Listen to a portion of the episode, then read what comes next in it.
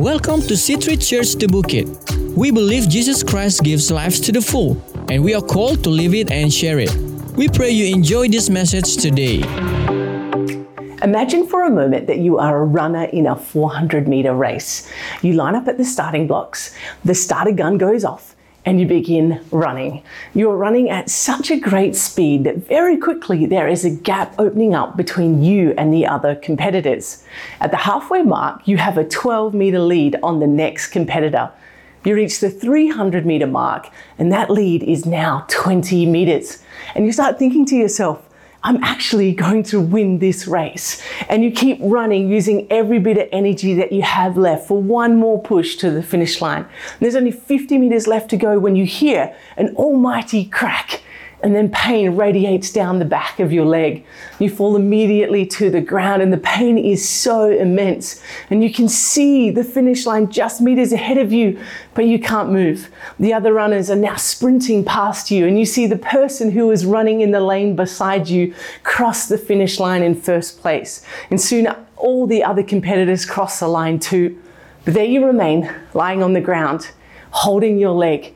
The pain is getting more intense you know you're not even going to be able to stand on that leg, and there's no chance that you can finish the race now.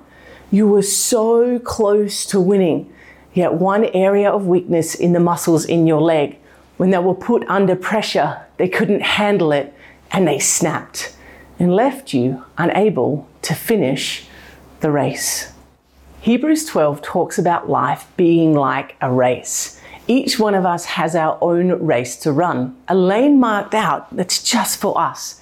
That's our purpose from God, a unique mission we each have based on our talents and gifts and based on God's calling for our lives. But our gifts and calling will only take us part of the journey. It's our character which helps us to remain on track, running the race that God has marked out for us. And it's my heart that each one of you watching today would run your race for God with endurance, that you wouldn't be taken out by any area of weakness in your life like we heard happen in the illustration before. Rather, that we would all finish strong. I want each of us to be able to stand before God at the end of our lives and for Him to say to us, Well done, my faithful daughter. Well done, my faithful son. You finished the race well. Here is your reward. Come and enter into my joy and my rest. You see, what we do here on earth matters. What we do in secret counts as much as what we do in public. And what we choose to do with our life matters. It has eternal ramifications. We need to look at our daily lives with eternity in mind. We're not just here merely existing for our own enjoyment or benefit, but we have the chance to make a difference in our world. We were created by God and for God. We were made for a mission. Today and next week, we're going to be talking about how our character is connected to our calling and to see how significant it is for us in being able to fulfill the purpose that God has for our lives. The condition of our heart is of great importance to God. As you read about in the book of 1 Samuel, chapter 16, verses 6 to 7, that when the prophet Samuel came to Jesse's family to choose the next king from amongst his eight sons, upon looking at the eldest son, Eliab, Samuel thought to himself, Surely the Lord's anointed stands here before the Lord. But the Lord said to Samuel, Do not consider his appearance or his height, for I have rejected him. The Lord does not look at the things people look at. People look at the outward appearance, but the Lord looks at the heart. God is most concerned about the condition of our heart. And the Christian journey is all about our hearts being transformed by the love of Jesus. As we say yes to following Jesus, we say yes to being transformed into his likeness. Our hearts are transformed, our minds are transformed, our actions are transformed, and our words are transformed as we become more and more like Jesus. Our character is vitally important in the journey of us fulfilling the call of God for our lives. And there are certain behavioral, mental, and moral qualities that distinguish us as followers of Jesus, characteristics that define us as Christians and set us apart from the world. His presence within us should be easily seen and identified Our words, our actions, habits, and lifestyle should make him known to others. And we want the qualities we have in our own lives to line up with the qualities that we know that Jesus displayed. As we tackle this topic today, we're going to be looking at some of the characteristics of Jesus that we as his followers are to embrace as our own. Now, this message today is certainly not aimed to bring you to a place of condemnation. If those condemning thoughts are trying to enter your mind at any time, just tell them to get away from you. That's not of God. But what is of God is this call for us to live a life worthy of the calling, for us to die to our old way of living and to embrace this new way of living in Christ. We are to be in the world, but not of it. So there may be things that you can sense God leading you to make changes in or make adjustments in, and that's totally okay. Embrace the process. They may be big things or little things attitude adjustments, behavior adjustments, or a change in your thinking or in the way that you speak. Whatever it is, don't just think, oh, it's okay for me to stay the way that I am. Welcome the change and let God come and transform that part of your life. God leads us to these moments for our benefit. God knows that we will be able to accomplish the purpose of what He has for us as we embrace these moments of refining and character building along the journey. God also knows that a lack of character will keep us bound and limited, and if not dealt with, will eventually lead to our ruin. We have all heard stories of great men and women of God who were doing incredible things for God only to find their lives and their ministries collapse because of moral failure due to a lack of character. In fact, the Bible is filled with many such stories. In the Old Testament, we see that unfortunately there is a common theme with the majority of the men that were chosen and anointed by God to be the king of Israel. They often did not deal with a particular character weakness or area of sin, which then resulted in their demise which then had devastating consequences for their families and their sphere of influence.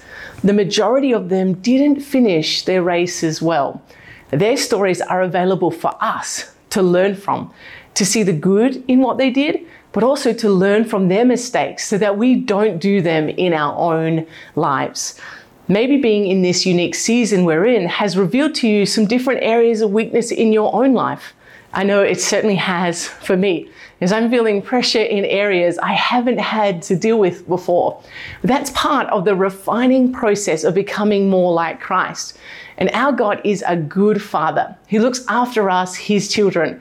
He wants the best for us. And he is here to help us and lead us along the right path in life. He's right there with us in the refining process. As we stay connected with Him and allow Him to work in us, then the results will have eternal ramifications. Character is essential in keeping us on the pathway that God has for us.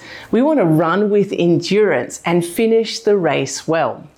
1 Corinthians chapter 9 verses 24 to 27 says, don't you realize that in a race, everyone runs, but only one person gets the prize? So run to win. All athletes are disciplined in their training. They do it to win a prize that will fade away, but we do it for an eternal prize. So I run with purpose in every step. I do not fight like a boxer beating the air. I discipline my body like an athlete, training it to do what it should. If we want to fulfill the purpose God has for our lives, then it's going to require some discipline. Now, I know that doesn't sound like much fun. Hebrews acknowledges this very thing in chapter 12, verse 11. No discipline seems pleasant at the time, but painful. Later on, however, it produces a harvest of righteousness and peace for those who have been trained by it. We see that, in fact, being disciplined isn't enjoyable really at all at the time it's happening.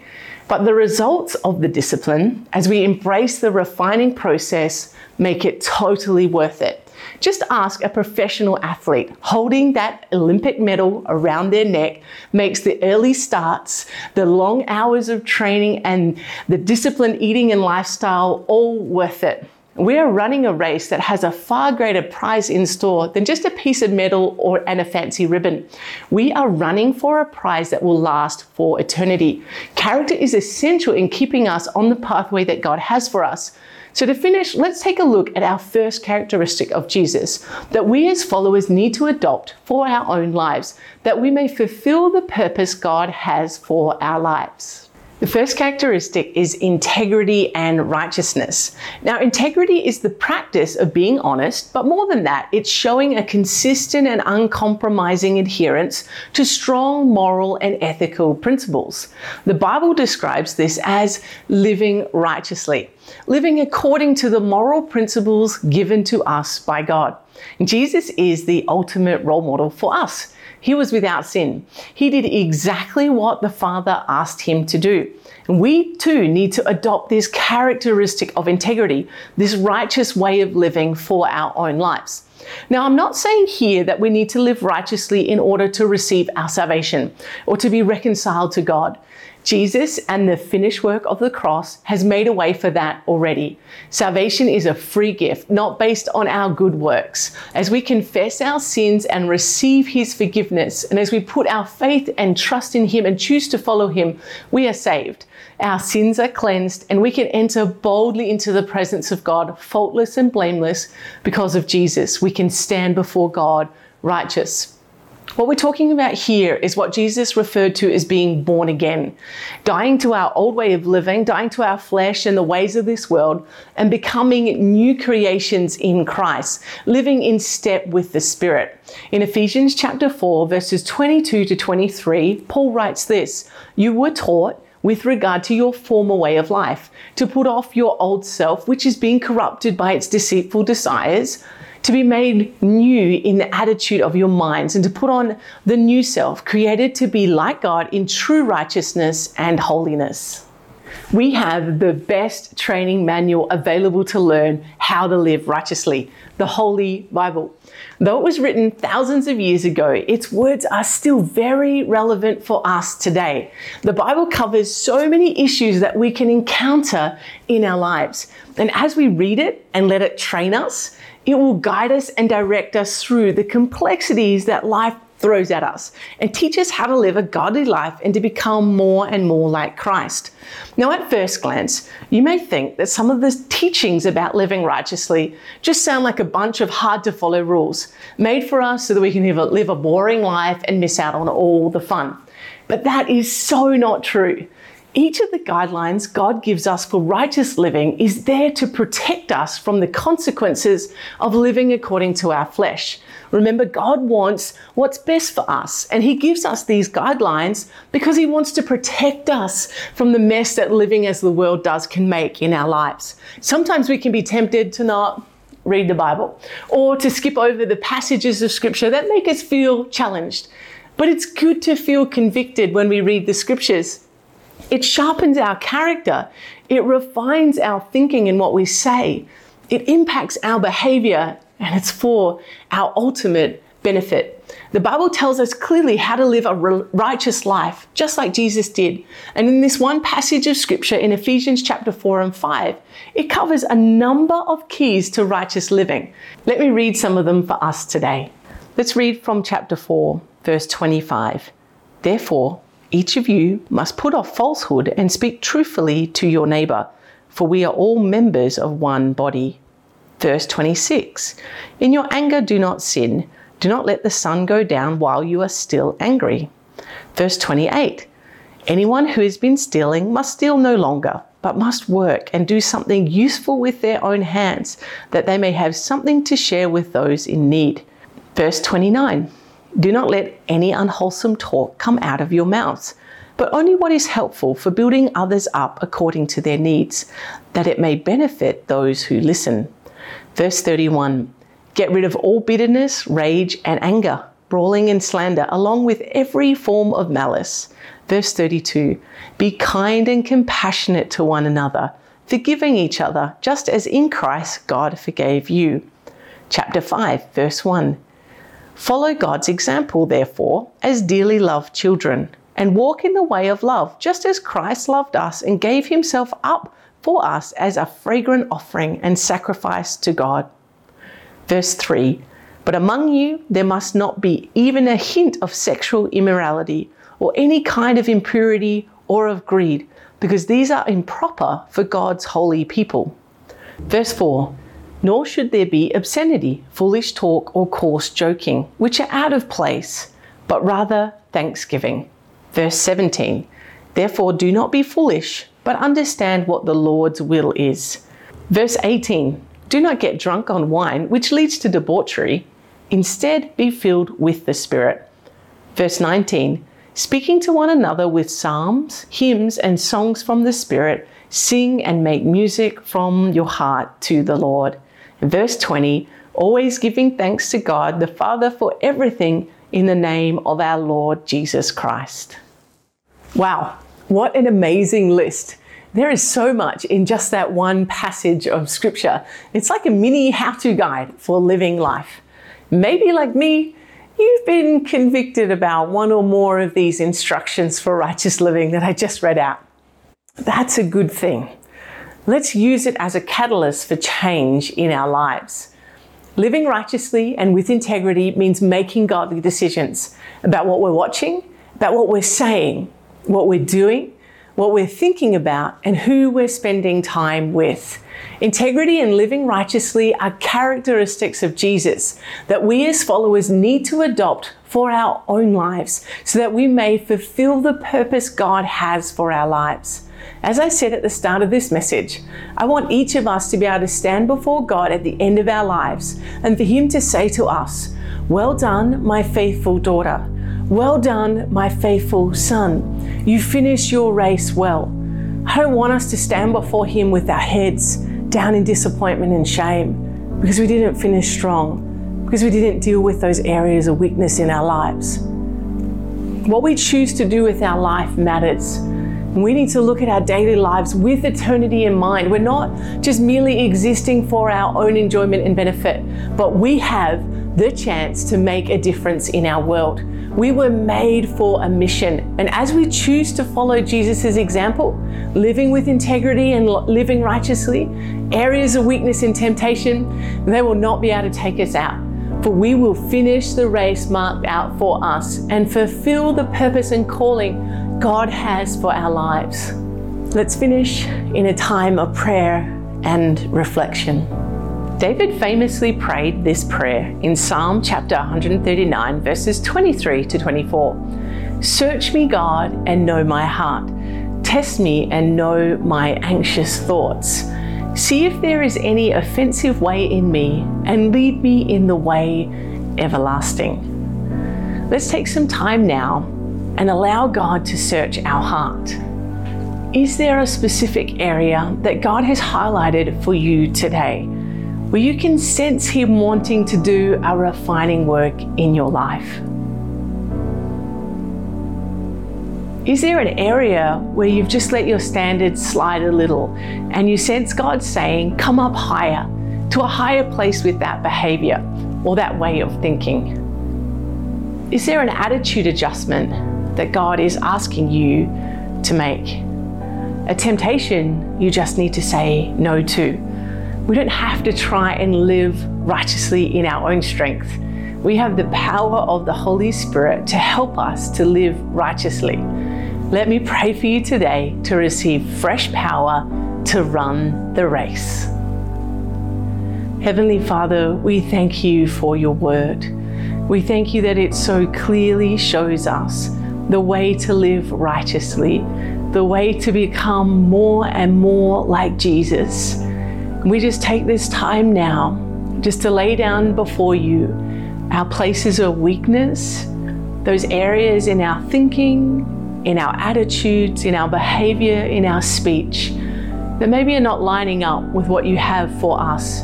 We lay those weaknesses down before you. I pray that as people take this moment right now, that Holy Spirit, you would come you would pour out fresh power upon every person watching today to be able to say no to the things of this world and to say yes to living righteously. I thank you, O God, for transformation to take place even in this moment. that there would be power and strength available to everyone watching. Lord, I thank you that this week our words are going to sound different. Our thoughts are going to be different. Our behaviors are going to be different because you're doing that transforming work in our hearts and in our lives. And so, God, I thank you that you don't give up on us. Thank you that your grace is sufficient, your mercies are new every single day. That as we step into this week, I pray that there would be a new sense and determination within us that we would want to live a righteous life, a life of integrity, that we would want to honor your name through the things in which we do and say. God, I thank you that as we do that, we will continue along the pathway towards the finish line and that we're going to finish this race strong, that we're not going to stumble and fall and be taken out, but that God, we're going to run with endurance, the race that you have marked out for us. And I thank you, O oh Lord, that we're going to stand before you one day and we're going to hear those words Well done, good and faithful child. Come and enter in. Lord, I thank you for your blessing over every person watching. In your name we pray. Jesus, amen. Thanks so much for joining us today on this podcast. We hope you are inspired with this message. For more information about our church and our program, please visit c3thebukit.com.